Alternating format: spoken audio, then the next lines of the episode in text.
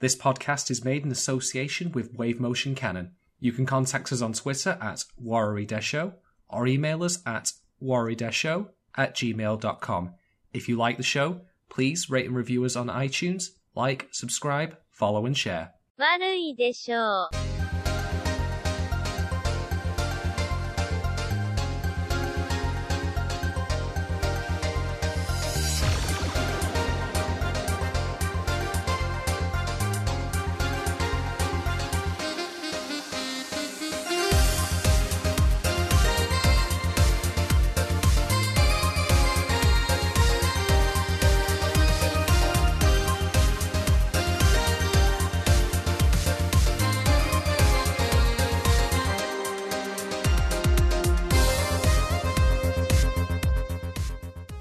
Guys, just a quick note at the top of the show. First of all, I'm not in this episode, but please don't stop listening.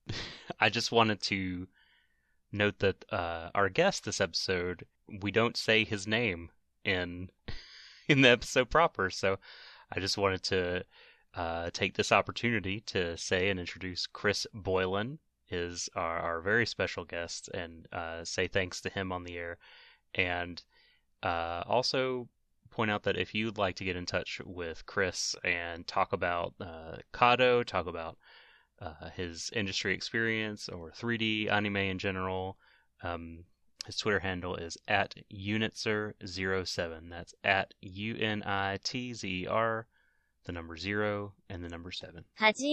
Hello, and welcome to Warrior Death Show. And this is a bit of an unusual episode today because we've actually had a response to a previous podcast we've done which in this case was on Kado, the right answer. Bit of a misappropriation, eggs, in my opinion. It was absolutely the wrong answer to how do we make 3D CG better. But I'm not the expert on that today. I've actually got someone with me who is an expert in the industry, a gentleman by the name of Zero Unit. Um, Zero Unit um, has a filmography that you might find quite interesting. He's a visual effects artist who's done work on both popular film and video games. So, to list a couple of examples off here from the IMDb, uh, you might have heard of The Girl with the Dragon Tattoo, Coraline, Spy- The Amazing Spider-Man, uh, Sucker Punch. You, these are not small films. These they're quite well known in the public consciousness. And then on the video game side of things, Lost Planet Three, Bioshock Infinite, Halo 4. So we've got a man here who has experience and credentials. Who, to be quite frank, knows a far bit more than I do about 3D CG. Uh, but anyway, I'll not talk too much more. Uh, please welcome him to the podcast, Mr. Zero Unit. Hey, how's it going? Thank you very much for joining us. It's not often that we get the opportunity to have someone with a lot of industry experience come in here and offer their opinions. So I believe, from my understanding, that you had listened to our um, Cadocast, or maybe even watched the show, and that you had some thoughts on the actual show itself. Is that right? Yeah, that's correct. Uh, I I watched maybe the first couple of episodes. I didn't have any interest in the show to begin with, but I figured I better do my research for the podcast since I was going to be on. And so do you watched it through subsequently all the way to the end. Absolutely not. you made a wise choice, my friend. Wise choice indeed. Um, I mean, I listened to your podcast, so I figured uh, I I knew everything I needed to know about why I didn't want to watch the show. hmm Absolutely. So, just give some uh, information for our audience here, because you have done work in both film and in video games. Are there any Yes. broadly different um, principles when do you go about towards animation between films and video games? Like, do you use different software tools? Like, g- give us a fairly simple rundown of if there are any differences. Um, I wouldn't say there's really differences. Um, I I worked uh, mostly on video game cinematics, so really it's very similar to visual effects in that way. Um, it's just that we're usually dealing with fully CG characters as opposed to film where it's you know visual effects, uh, you know digital doubles and stuff like that. I see. Right. Okay then. Um, so, as a 3D animator in the industry, um, with some strong experience here, what was your overall impression of the animation in Kado? Right. So I feel like I understand what you're saying when you refer to the uncanny valley. Hmm. It didn't really. It was almost like it didn't bother me when it wasn't moving. Hmm. you know and then once the characters started moving in 3d you could obviously tell they were 3d you know it was impressive enough but it still wasn't hand drawn and it was kind of amplified by the fact that they were 3d characters next to 2d characters you know what yeah, i mean Yeah, that's the thing that I mentioned in the cast. Um, so, from your perspective, then, is there any other ways of doing this better? Like I believe, for example, um, in video games, uh, one of the pioneers of doing motion of, of 3D in cinematics is Naughty Dog, who, as I understand it, do motion capture for all of their cinematics. So you'll have like Nolan North and fellow actors, you know, dressed up in these straight suits with Mhm. tennis balls all over them. Like, is that something they could have realistically done for a TV show, or is that just way out of their remit? the the thing is with motion capture, especially when you're trying to emulate 2D, um, you know, you get these these sequences of of these shows where they're uh, usually like you see these idol shows where uh, there's these bands full of characters and they're dancing, Mhm. um, you know, and the, the camera's flying around them, and it just to me it looks like people wearing giant heads. You know, it just Yeah. really. It looks even more unsettling than the 3D animation. Like I feel like the the best way to go about it is almost to just use the CG character as a base and draw over top. Like don't even bother rendering. You know what I mean? Hmm. I see. All right then. So when you're making a scene, like you mentioned before that you've done CG um, cinematics for things like, as your IMDb mentions, Halo Four. So Yes. what's your? Do you have like a game plan that you go into to try and make it feel more naturalistic? Like, do you have anything in mind? Like, or is it literally just as you said there, where you re- re- built it on top of the CG? For for things like Halo 4, you're you are using motion capture because it's a more Ah. realistic type uh, animation. Mhm. you know so it's not they're not going into halo 4 and saying you know for for a cinematic let's make something that looks like 2d anime they're they're going in and saying we want to make something that looks like the game or we want to make something that looks like real life so motion capture in that case would be appropriate Mhm. Okay. Um, are there other instances where you would prefer? So, so actually, to backtrack a little bit, generally speaking, then as something becomes more realistic, that's when you might want to favour using motion capture over hand animation. Is that kind of like a sliding scale in your mind? Um, yes, yes and no. It depends on what it depends on what the character's doing because you know, again, with motion capture, a lot of what goes into it is uh, tweaked afterwards. You know, Mhm. like the motion capture data has to be cleaned up, and then Yeah. it, it's always touched by an animator, so it's not like you're getting a one to one ever with motion capture. Um, even you know, no matter how much you know, like Andy Andy Serkis touts performance capture as being a one to one, it's Ah, never one to one. You know. Fair enough. So, one of the more infamous 3D goofs in Kado was the hug scene, which looked so incredibly stiff. Like, it was almost like Hanamori had, um, like he had some sort of infectious skin disease, so unfortunately Shindo was not willing to hold him properly. So, Yeah. how would you go about if you had two characters in any given scene animating a hug? you know, it really comes down to with with something like that. So, uh, you know, uh, my, a buddy of mine and, and I were kind of discussing this the other day. When you when you have a, a a pair of 2D characters, right, and you draw them, you know, making physical contact, you can kind of control the silhouettes of the characters, and, Mhm. and you can control the points of contact. Whereas um, I find with CG, especially with CG anime, like they don't. It doesn't seem like they go through the last step of like actually taking the animation after the fact and like tweaking it. Like there's this whole in like film, there's this whole uh, process called character finaling where you're literally going into animation scenes and cleaning up stuff like that. So like you would you would take the characters and actually like intersect them and then after the fact you would um like push the clothing inwards so that the hand isn't just sticking through Yeah. the model and stuff like that. So you would make it look like they're actually making contact with each other as opposed to just like wrapping their arms kind of around each other in this weird sort of way. From what I've sensed there, then, I'm getting the impression that relative to your area of expertise, it seems like the 2D anime, at least from Kado's point of view, from its, as an example, is a bit underdeveloped in the techniques area. Does that seem something that you would agree with, like, given what your experience with 3D anime in general? Um, yes and no. I mean, I feel like this is sort of a, a problem with 3D anime in general is that you can see there is always that missing last step of of the final tweaks. You know, it's almost Mhm. like they're they're using it to save they're using it to try and save money or whatever. Mm, They're using it to like streamline the production or or something, or they're just trying to push it. You know, like in, in the case of Kado, I guess uh, you guys had quoted that they were trying to push how far they could go with 2D uh, looking 3D. Um, but I feel like there's still that like last step that they don't have time for, you know, because the production budgets are so tight and the schedules are so tight. Like mm. you really need that extra bit of time to kind of like polish. If you're gonna if you're gonna try and emulate 2D, you really need to go take like a lot of steps to make it to pull the the 3D out of it. You know what I mean? Yeah, I see what you mean. Are you familiar with any other 3D anime like from recent? In fact, let's just address the elephant in the room. Uh, have you seen, for example, the more recent Berserk series? Yes. Yes. Oh dear. Um... yes. It was. Yeah. It was painful to watch. Are you It a fan of Berserk uh, by any chance? Um. I I watched the uh the Golden Age movies. Mm. You know, and I mean, it's Good. just like it's just like when they're drawing over top of the characters. Like I can tell that they're drawing over top of the characters, and it looks great. But when they're switching between the 2D hand drawn characters and then the same characters in CG, and it's so obvious that Mm. you can tell. Like the, the the weird thing is that you know not only is the character like 3D, but the lens choice that they're using when they're filming the 3D character obviously betrays the fact that the character's three dimensional. You know? Yeah, it makes it more apparent. I remember reading an article, and I, I really have to find and source this at some point because I don't have it to hand.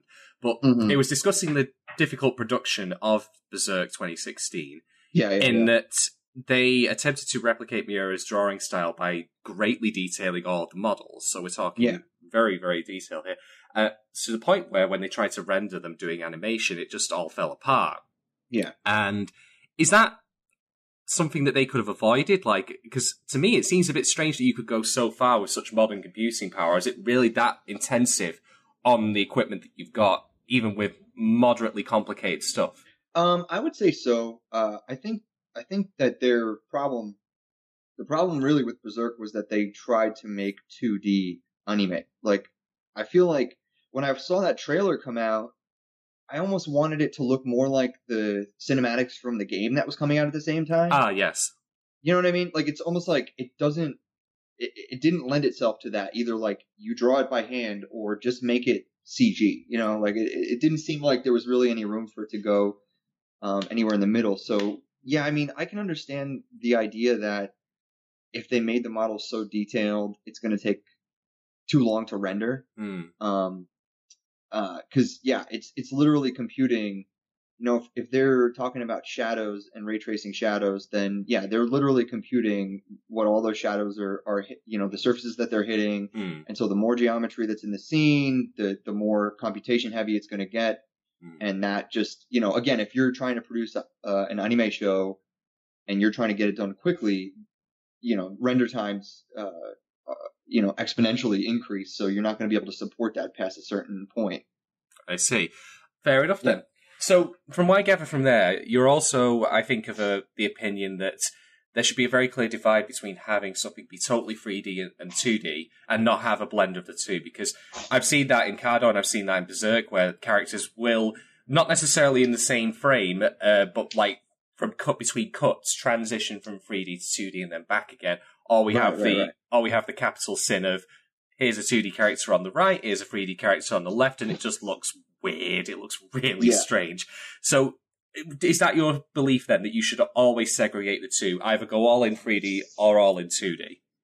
I, I completely agree 100%. I mean, I feel like there's, you know, there's a reason why like, uh, you know, old mecha anime from like the, the 90s and the 2000s looked kind of crappy was because they had these really CG robots and then these 2D characters that either like weren't moving at the same frame rate or, you know, just the disparity was, was too, too broad. And so you have this, even with 3D characters and 3D, uh, you know, cell shading has come a long way since then. Um, but you really need to go all in, um, because once you put a 3D character next to a 2D character, the the difference becomes immediately apparent. Like, it, and even if you can't tell, like, even if you are looking at it and you're just like, I can't tell that this is CG, you can because you feel it. You know what I mean? Like, that's Yeah. that, going back to that uncanny valley feeling is like, even if you can't tell by looking at it, you feel it. It's different.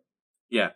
Um, are there any examples you would say of 3D anime that you feel were done really well, like who whose 3D was a strength rather than a detriment? In my opinion, I, I felt like Bubuki Buranki was the best looking CG anime that had come out. Mm-hmm. Here, like, be, but probably because of the fact that they didn't do 2D, 3D. They did, they went all in on 3D.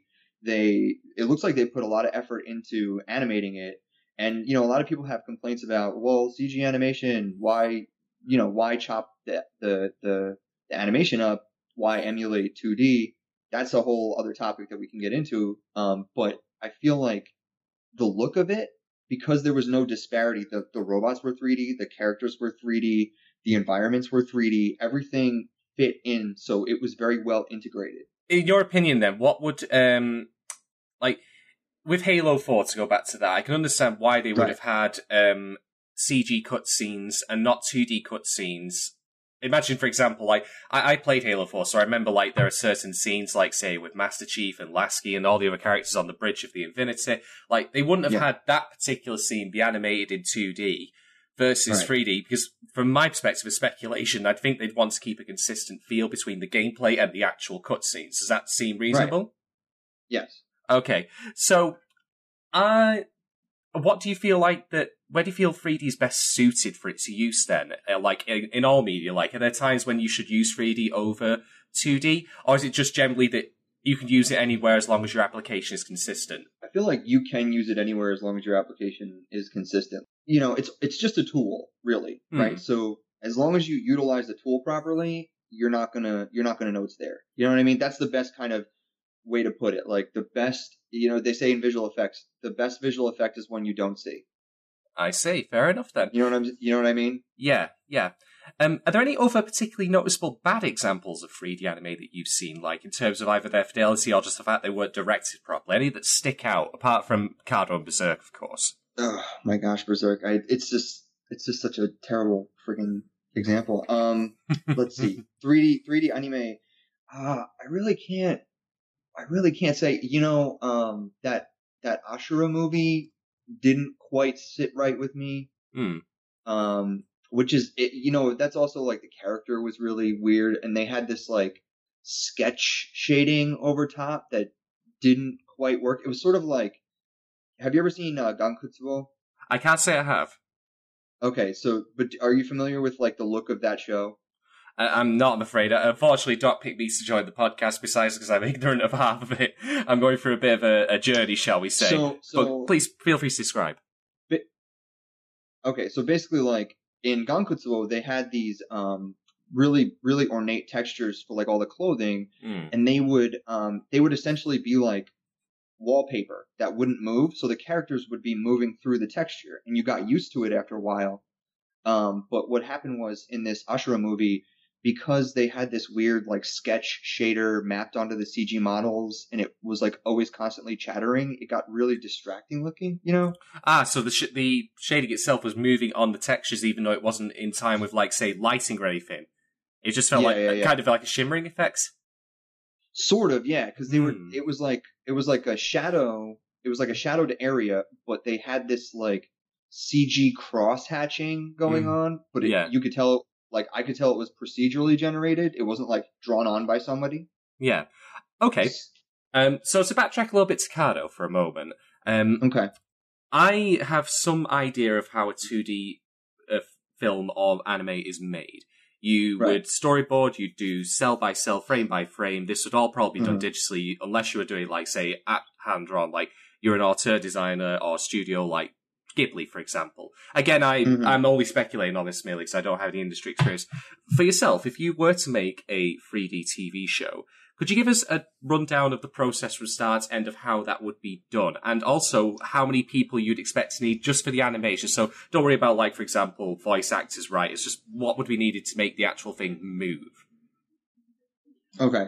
Um. Well, so first first thing you you'd have to do is everything that goes into a 2D production up until animation would have to be done. So you'd have to have the characters designed. You'd have to have character turnarounds, um, environments. Everything would have to go through all the normal design processes up front before you could start, and then you would have to start um, character modeling. Mm-hmm. So basically, from there, um, you know, you'd have your normal uh, character sheets where it's just like a character in a pose, and you'd have to make uh, you'd have to make that so that the character uh, themselves was in uh, either like a T pose, what they call like a da, uh, the Da Vinci pose, so they'd be Uh, like standing with their arms out to the side. I've seen that many times, unfortunately, in video games where they bug out, and next thing you know, you've got a character who's going through the normal run cycle as they're running across the thing, and then next thing you know, they're just an airplane. Meow, meow. Exactly, exactly. so so that's the that's what we call the bind pose, um, which is essentially they're modeled in a T pose so that we can uh, we can set up a rig, and a rig actually moves the character, and so um, things become a little bit more complicated if you uh, want to have the arms stay down at an, a 45 degree angle Mhm. because uh, you like to uh, the CG. This is the other thing too about CG animation. Like CG likes straight lines, you know. Hmm. So when you when you're building a rig, it's it's good for um, the joints to be oriented in a straight line. Ah, I see. So so it's better for uh, deformations if the character's arms are down at a 45 degree angle, but it's better for rigging if the character's arms are out straight in a T pose. right, so see. finding that balance, um, you know, and I could tell, like, especially in Kado, uh, you could tell, um, because the characters always look stiff. They always look like they, they, they've shrugged their shoulders up. That's a result of them being modeled in a T pose. Ah, right, I see. Rather than the Right. 45 degrees, as you mentioned there, to give them more naturalistic movement. Correct, correct. It's, it's, it's a, it's much more difficult to predict how the character's arms are going to look because the first thing you do when you get a character as an animator is you rotate those arms straight down so that they're laying at the character's sides. Yeah. So they're modeled in a in a way that doesn't look right right off the bat, and then they're rotated down, and you get this sort of weird like shruggy shoulder look that happens in a lot of um, cartoons actually. So going back, so you create the character model, which is basically like a sculpture that doesn't move, right? And then once that's done, that has to get textured, um, and that includes like that's so that's all the colors. Um, you have to put a um, what's called surfacing or a uh, like a it's it's like a material has to be applied to the character and that material defines how the character looks when it's rendered. So in the case of Kado uh, it would be like a cell shading material. Hmm. um, and and then that would determine like how the shadows look and you know um, the plugin that everybody uses in Japan is called Pencil Plus. Um, it's a plugin for 3ds CO Max and so you would go into that plugin and you would say okay, this is what the shadow looks like here. You, there's actual like gradients that you can map out and, you know, place along like a color swatch essentially of like, this is what it looks like in shadow. This is what it looks like, um, in the midtone. This is what it looks like at the highlight. And then that gets overlaid on top of the colors, which are mapped to the character, right? And then in the shader, you're also going to get the line generation. So that's also automated. Um, and then from there, once that's all done, while that's going on, you're going to have somebody rig the character, and a rig is essentially an armature that's inside the character because the animator can't move a model. Yeah. The model has to actually be articulated first like the before the animator can do anything. like the bones or skeleton. You need that in place to be able to articulate. Exactly. Jo- yep. That's exactly right, and that's what we call them. Um, we call them joints usually, Yeah. or skeleton. Um, in in the early days of CG, they were called like, um, oh geez, they weren't called like marionettes, but they were called puppets. They, they people would refer to them as puppets. Um, but that's essentially what they are. They're they're just articulated little puppets. Um, so you would get the rig set up, and you would put in a bunch of fancy shit for the animators so that they can do um, all the things that they want to do uh, and then you would give it to an animator, and then the animator would themselves animate the scene. Um, and while that's all going on, you have people who are making models of the actual sets that the characters are in, and um, they have all those things had to be textured and set up with materials. So, I mean, if we're you know going to how many people does it take? I can tell you that where I work right now, there are I want to say there's four or five modelers creating models full time and about the same amount of riggers and three or four animators. Right. So that's just shy of um that's around a dozen people just to do that. And I, I, I imagine you're probably under an NDA for whatever you're working on right now, so I won't of course pressure on exactly what that is. But is there the thing that you're working on, for example, like how long in length is this thing that you're working on, like the scene? If you could tell me just at least that. Uh, well, so this is, uh, I'm working on a feature film right now. Mhm. Um, so th- it's basically uh, visual effects in a feature film. So it's like background characters and stuff like that. Um, and it's, I mean, there's background characters in just about every scene. Mm. So it's, you know, by a scene by scene basis, but if there's a crowd shot, we're working on it. Um, if, you know, there's a shot somewhere in a city or something like that, say, we're working on that. Uh, so it really depends on the shot, but yeah, we're, we're essentially working on the entire film. Ah, I see. Okay, but that's only background work in Touch Up and not the entire thing. So, of course, you'll have real life actors there. So, it's not the entirety Uh, of the no, thing from it's, start a, it's to an finish. animated feature film. Oh, right, I see. Excellent. Fair enough then. So you've got a reasonable sized team there. Now, um, just to go back briefly to Kado then, you mentioned before, Mhm. like, about the rigging and that they had not done it, or been modelled or rather animated from a T state, the T-bone state. Yes. So, as someone with insider experience, from your perspective, it seems like they were already fighting an uphill battle, or perhaps they weren't quite as experienced as they otherwise should have been. Does that seem accurate?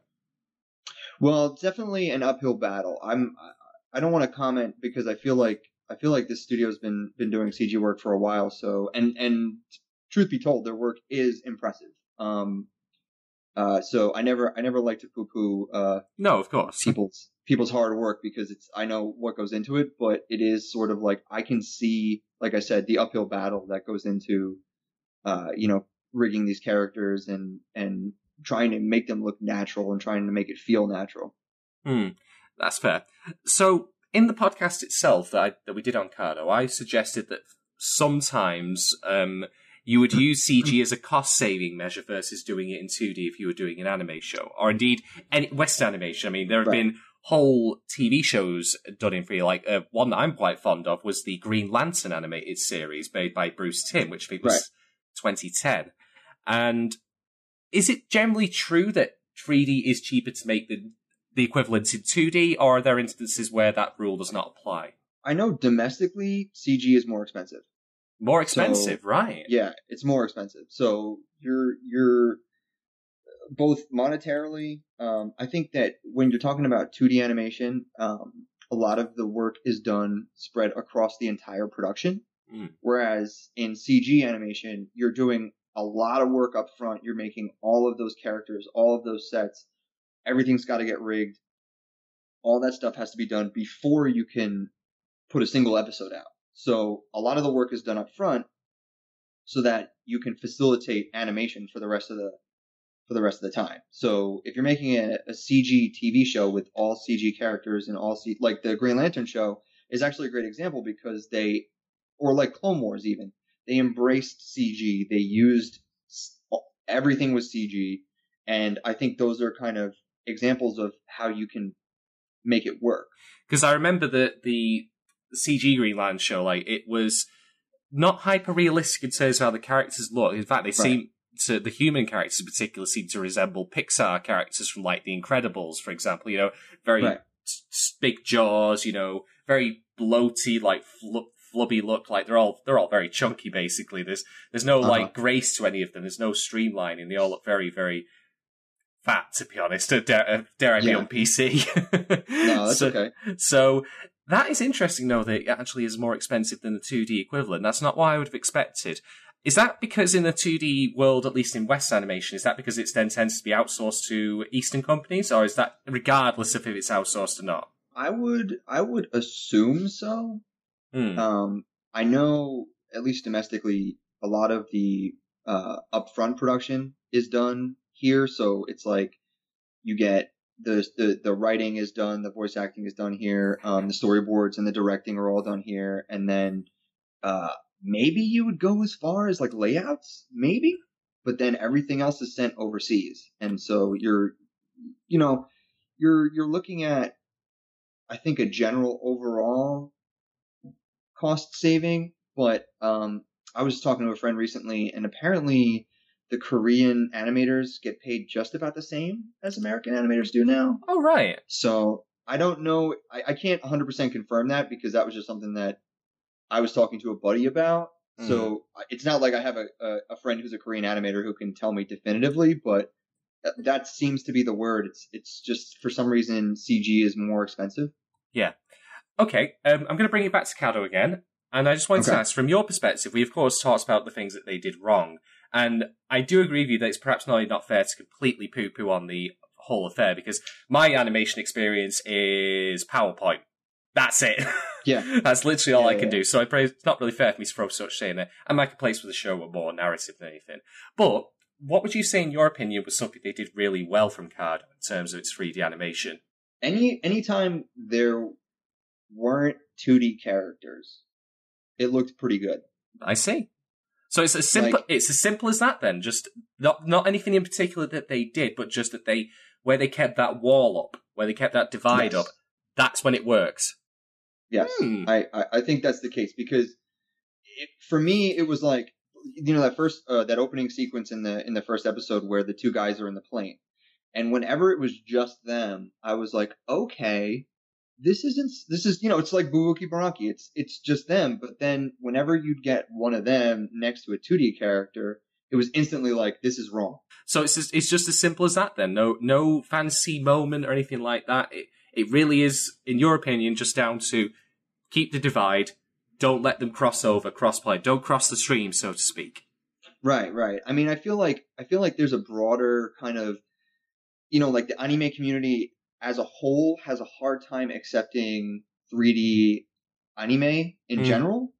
Um, and I feel like even like Bubuki Buranki gets a, a bad rep, and I think that is just I don't know I don't know what the the phenomenon is there where it just seems like the the anime community in general, if I can use heavy quotes, um, just doesn't seem to accept. Hmm. I don't know how do, how do you feel about that? I, I, this is sort of something I was most interested about coming on the podcast was to kind of ask you your opinion. Like, how do you feel about like a full CG production in anime? Well, Can you accept it, or is it something that's just not doesn't work? I've had a thought about this, and for me, I've already seen like West animation that I think does do CG well, like the Green Lantern show I mentioned. But the Right, right, the, right. the caveat for this, and it feels bad to feels almost awful to say, is that I think that anime will eventually get a great 3D show, but it won't be because of the 3D.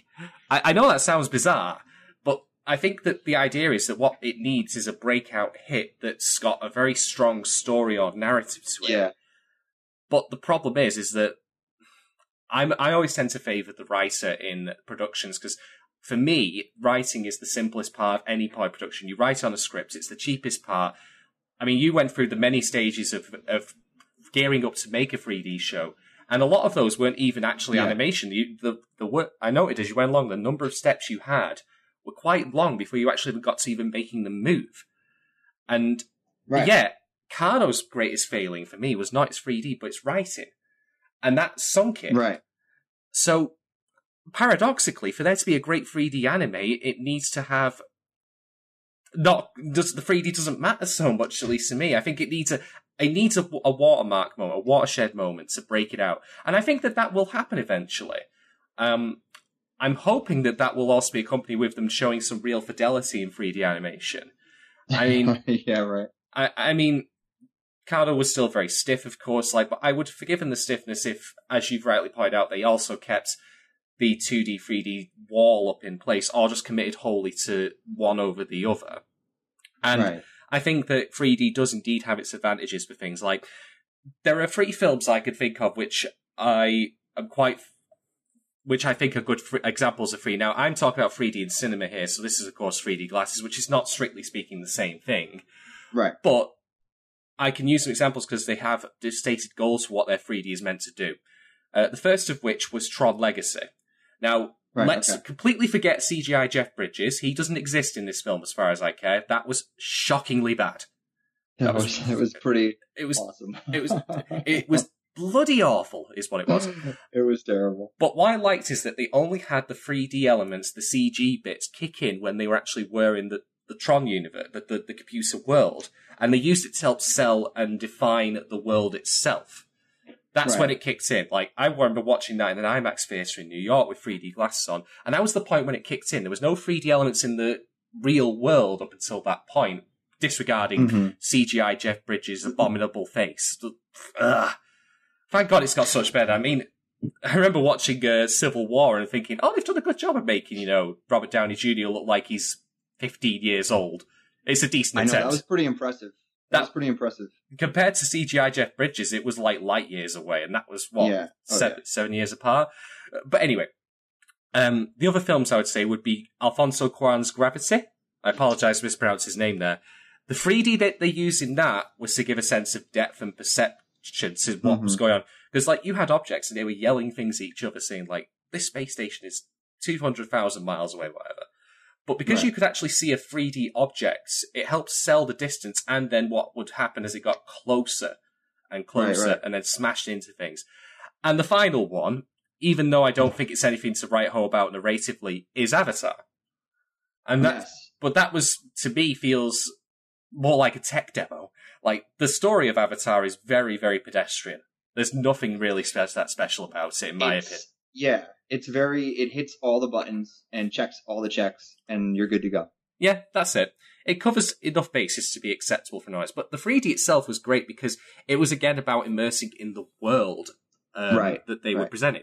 And to come back to Kado, that's where I think it shone bright is because when you were inside Kado and seeing it, you know, shift and morph and all that, Yeah, that's yeah, yeah. when it was sold to its best effect. And I don't know if you got as far as seeing the Big Bang scenes later on. Did you get to those points? No, no, I, I only watched like the first couple of episodes. You still made the right decision. Don't, don't ever regret your choice. If someone comes up you said into the street and says to you, you should have watched all you are free to keep on walking. just just ignore that person. They they don't know what they're Yeah. talking about. Just yeah, yeah. Nee, nee, nee, nee, nee. Go away. So, but they do have a number of scenes of like the Big Bang and like life forming in the oceans and stuff um, later on. Oh, And- interesting. It reminded me a little bit of the Stargate sequence from uh, 2001: A Space Odyssey. It's not quite as intense as that, but again, I think that's where it was used to best effects. It wasn't actually about people at that point. But that being said, I can certainly get with uh, your perspective that if they were all in, you know, 2D versus 3D, it would have worked out just fine. So that make that makes perfect sense to me. I, I'm not inherently against 3D because, as you've rightly pointed out, it is just a tool. It's a method Yeah. of conveyance of what's going on. It's your tool set to tell a story. I mean, I have been a long professed fan of, you know, Thunderbirds and Captain Scarlet, and they are pieces of wood Right, clattering right. around on a stage. They're not the most Yeah. sophisticated thing in the world. But if you're telling at least a decent story, then that's what will keep me engaged. And again, that's Right. why I think paradoxically, for there to be a great 3D anime, it's not going to be about It's the the 3D. writing. It's not. That's not going to make it happen. Which feels it's, it feels awful to say. It feels like very dismissive. Uh, But I think that No, but but you have a great point. Like even Bubuki Buranki is like, ugh, this this story sucks. You know what I mean? Like I just watched it as a study. Yeah, you, uh, fair enough. Then that says it all. You you watched it as someone with ins- ex- an inside experience of the actual industry and seeing how this thing came together. Right. And I wish that weren't the case, but I, I feel like that's how people would react. Mind you, I would also argue there's scale within telling a good story to also then use the 3D to effect. I mean, we have a number of 2D animation studios, like, let's take Monogatari. I don't know if you've seen that or heard of it. Um, yes. so Monogatari, right? I've read the books. I've not watched any of the anime shows, but the screenshots I've seen and the clips I've seen, the work that goes into telling what is otherwise like this character gets set on fire, but Yeah. The scene that I've seen of that character being set on fire is so intensely animated. Like it's Yeah. the detail is incredible. I mean, the words on the script, Aragi gets set on fire. You could do that very plainly in animation, or you could go all in as they did, and it helps sell what I think is the moment of him like having that nightmare or that transformation where he becomes the vampire, and Yeah. that helps accentuate the story and the feelings of the character. So I don't know. I, I I think it's one of those things that we'd have to have actually happen and to then look back on it with hindsight to see how it works in the first place. I can only speculate so much on what would go into making a 3D anime. I mean, I say the writing would have to be great and then you build on top of that. Or maybe it could be the other way around. Maybe it is a technical marvel that then bootstraps everyone else into going over to that particular style of animation and then you get the great writing out. I, I, I don't know. Well, I think that, as Doc said though Yeah. in the cast, that I think that Kado is at least a progression. There are certain Yes, things that you've that that you've rightly said that it doesn't do right, but I think there's some things it does do well. And you know what? Rome wasn't built in a day. You get every That's bit, true. every bit builds on top of each other.